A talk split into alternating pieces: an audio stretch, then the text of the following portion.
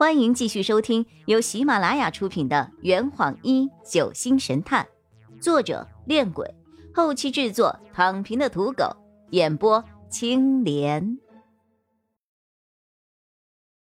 第一百章，散弹枪。洛佩白了我一眼：“能砍个头啊！我本来就不会用刀，那把散刀是特殊材料制成的，所以锋利无比。”我平时也只是用它来防身而已。说话间，我感受到了来自门外的巨大撞击力。怎么办？他们已经开始撞门了！我十分的惊恐。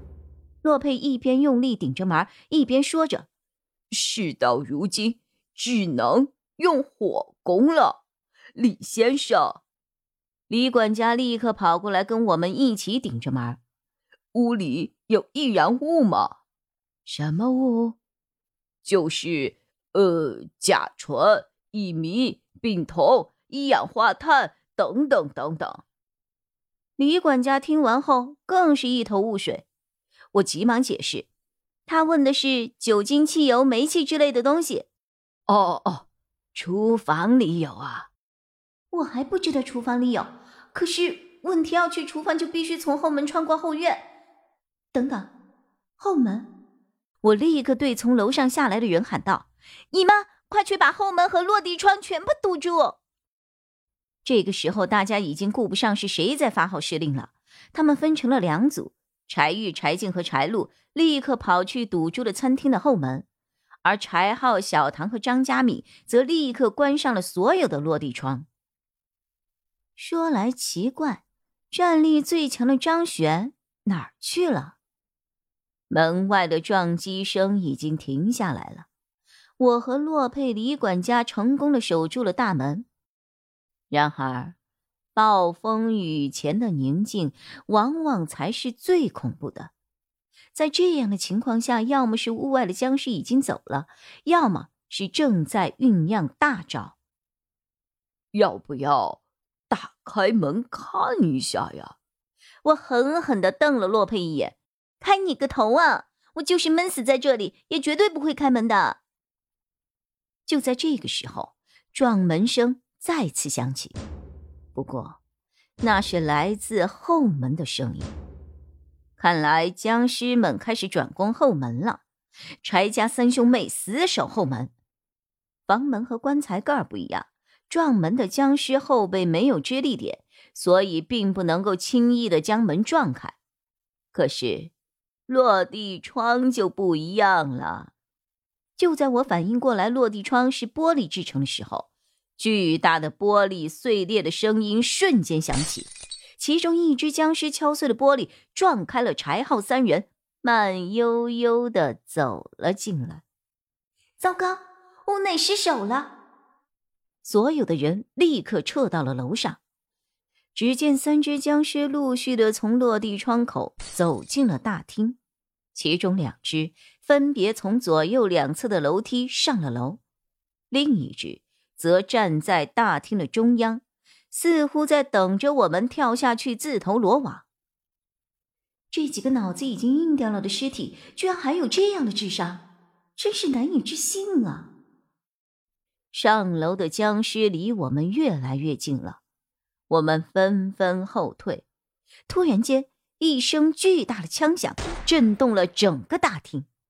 不同于包凯手枪子弹的声音，只见离我们最近的僵尸胸膛突然爆炸，器官组织四散开来，脑袋、双臂和下身瞬间散落一地。屋内的女眷们除了我都放声尖叫了起来。啊！嗯。我现在终于知道为什么有些女生不讨男生喜欢了，哼，就是我这种。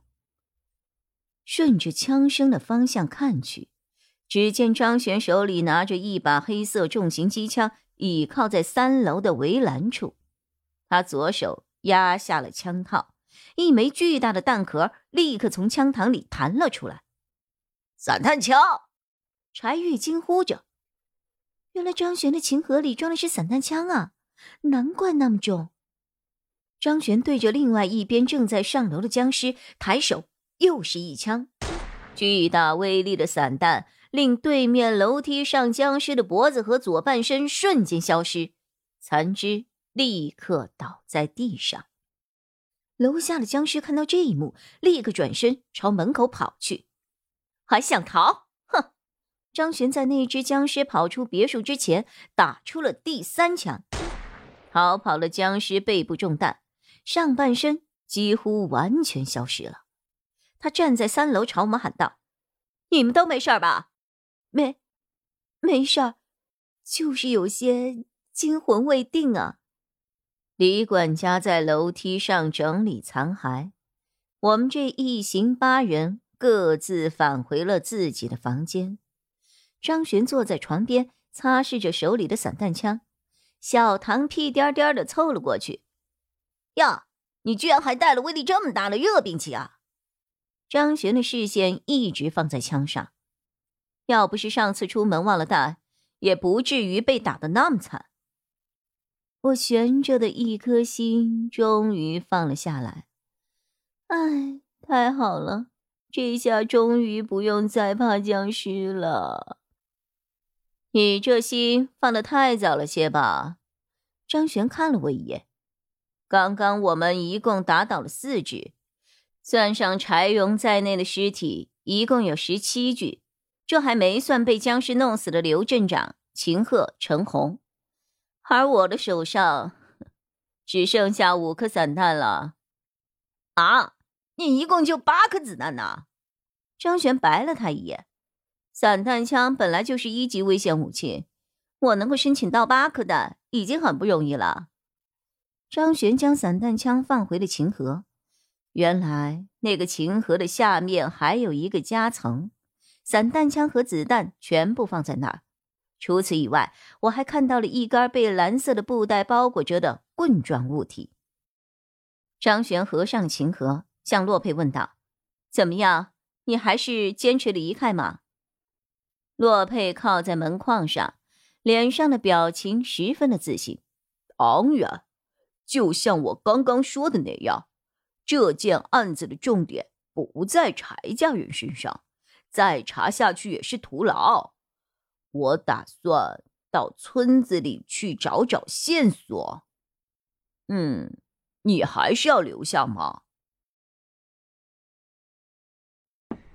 这坛已经喝完了，你猜出凶手是谁了吗？啊，老板，拿酒来。呃呃，更多精彩，请关注。青莲得不得？